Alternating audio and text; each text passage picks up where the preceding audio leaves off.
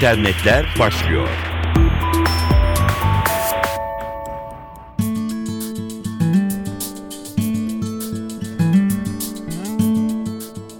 Merhaba sevgili dinleyenler. İnternetlere ve Bit konferansıyla başlıyoruz. İki günlük maratonun ardından neler öne çıkmış ona hep beraber bakacağız. Merhaba ben Dilara Eldaş. Gelişmelerle karşınızdayız.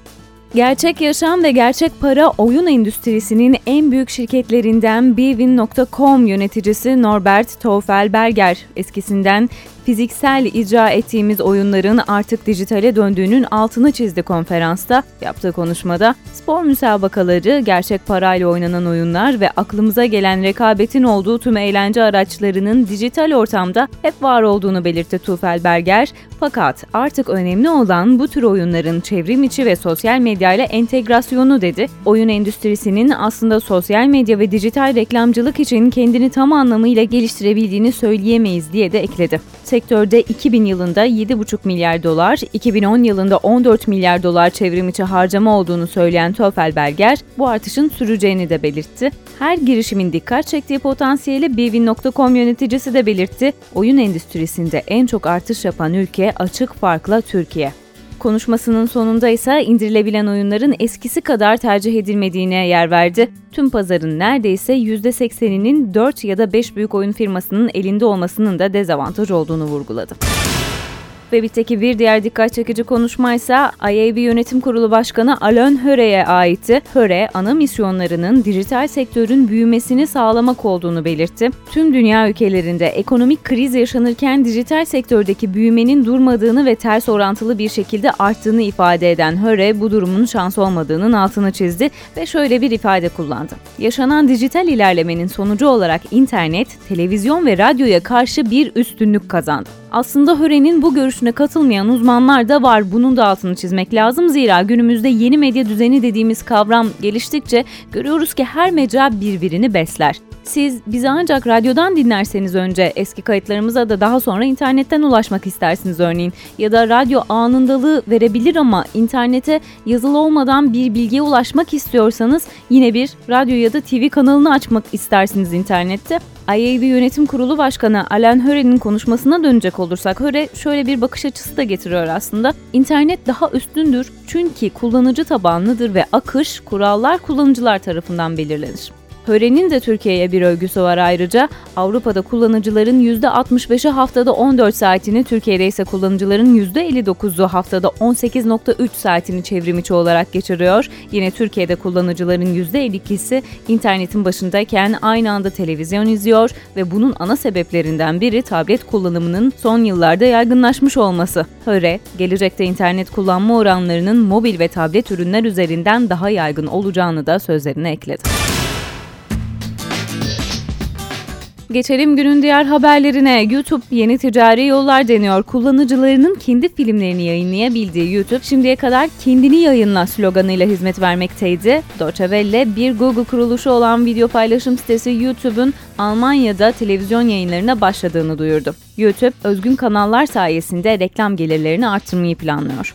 Sitenin televizyon kanalında kullanıcıların çektikleri videolar değil, YouTube'un kendi filmleri yayınlanacak. YouTube Amerika Birleşik Devletleri'nde özgün kanallar denilen 100 ayrı kanalı internet üzerinden devreye sokmuştu ve bu projeye 100 milyon dolarlık yatırım yapmıştı. Bunlara ilave olarak Fransa, İngiltere ve Almanya'da da 60 özel internet televizyon kanalı deneme yayınlarına başlamış oldu. YouTube'un 2 yıl süreyle ne kadar ilgi toplayacağını sınayacağı Avrupa özgün kanalları için 200 milyon doları gözden çıkardığı belirtiliyor. Avrupalı internet meraklıları için hazırlanan kanallar arasında otomobil, komedi, eğlence, sağlık ve spor gibi bölümler bulunuyor. Ancak merakla beklenen YouTube televizyonu daha yayına geçmeden teklemeye başladı. Almanya için öngörülen 11 kanalda kanaldan sadece otomobil test sürüşlerinin yer aldığı kanal izlenebiliyormuş şu anda. Diğer kanallarda ise tanıtma programları tekrarlanıyor. Spor kanalının Kasım ayı ortasından itibaren izlenebileceği söyleniyor.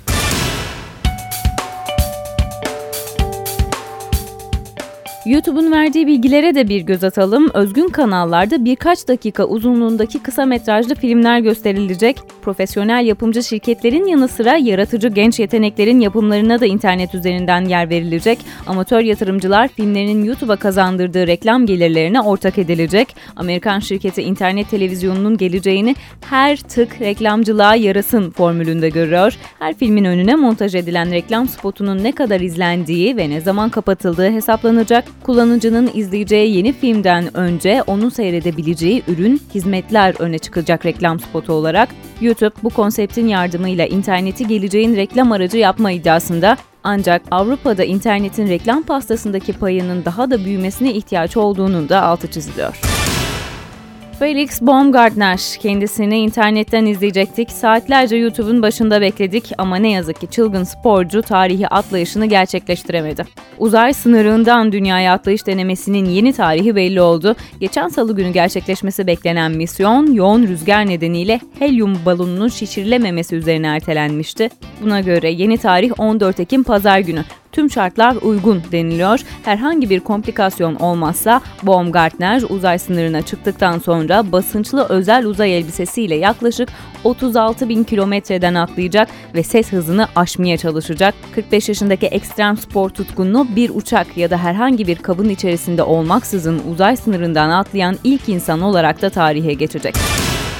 Digital Age dergisinin 18 Ekim'de düzenleyeceği Digital Age Summit 2012 konferansına konuşmacı olarak katılacak Amerika Birleşik Devletleri'nde en iyi satanlar listesinde olan bir isim var. Unmarketing kitabının yazarı Scott Stratton. Yeni bir kitap daha yayınlamış yazar. Sosyal medyada yapılan müthiş işler, sosyal medyada yapılan vasat işler. İsminden de anlaşılacağı üzere size aslında bir değil iki kitap sunuluyor. Önlü arkalı basılan bu kitabın bir tarafı işte başarılı olan çalışanlar ve yöneticilerinin günümüzün en etkili medyalarından sosyal medya aracılığıyla ortaya çıkardıkları müthiş işler. Diğer tarafında ise sosyal medyayı yanlış, etkisiz ve gereksiz zamanlarda kullanan çalışan ve yöneticilerin ortaya çıkardıkları vasat, hatta zaman zaman felaket işler anlatılıyor.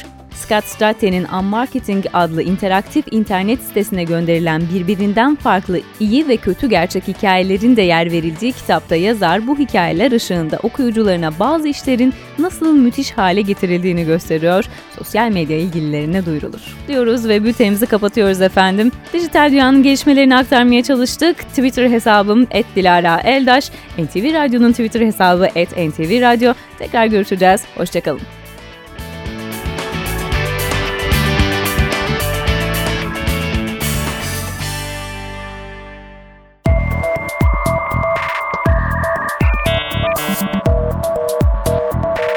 İnternetler sona erdi.